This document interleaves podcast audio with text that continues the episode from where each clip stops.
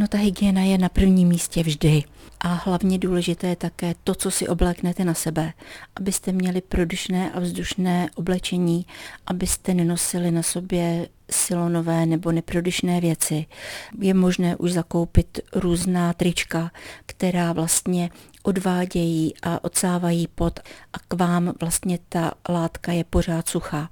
Takže tam jde hlavně o to, abyste se nezapařili, aby ta kůže mohla dýchat, aby ta tekutina z ní byla odváděna a aby tam na ní nezůstával povlak potu.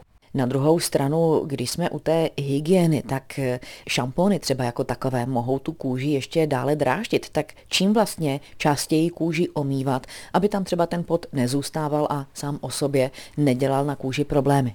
Tam je hlavně důležité, abyste to omývali proudem vody.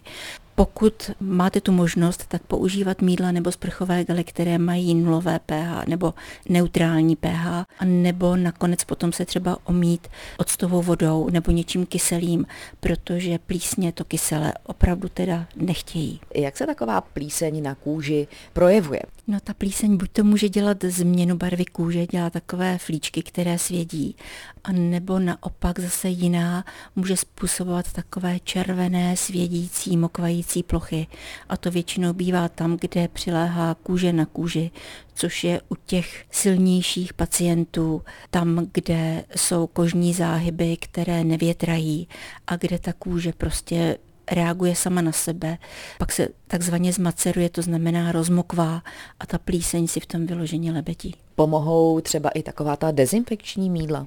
Ta dezinfekční míla určitě pomohou a hlavně to omývání a pak také to, aby mezi ty kožní záhyby se dostal vzduch, aby to tam bylo suché, aby to tam zbytečně se nepotilo a nemokvalo. Na druhou stranu, co takové potničky, to je zase jiná kategorie a ty mohou také hodně potrápit. Putničky mohou také potrápit, naštěstí se neobjevují tak často, ale ta spocená kůže někdy právě může reagovat tím, že se tam na ní vytvoří červené takové hrbolky, které hrozně svědí a s kterými zase nic neuděláte. Takže jedině první pomoc v tomto případě zase omývat, omývat, sušit a případně něco protialergického. Pak je tady ještě téma kopřivky. Tak jak se projevuje taková kopřivka a co s tím? Ta kopřivka většinou bývá buď to po celém těle, pokud je to z jídla, to znamená, že sníte věci, které třeba sami o sobě by vám neudělali nic, ale v kombinaci tu kopřivku způsobí. Nebo můžete projít někde trávou nebo lesem, dotknete se nějaké rostliny, na kterou jste alergičtí a objeví se kopřivka nebo vyrážka na rukou, na nohou, zase je červená a zoufale svědí. Takže chce to omývat, a natírat když tak nějakým protialergickým krémem a celkově zase vzít nějaké protialergické léky. Markéta Vejvodová, Český rozhlas.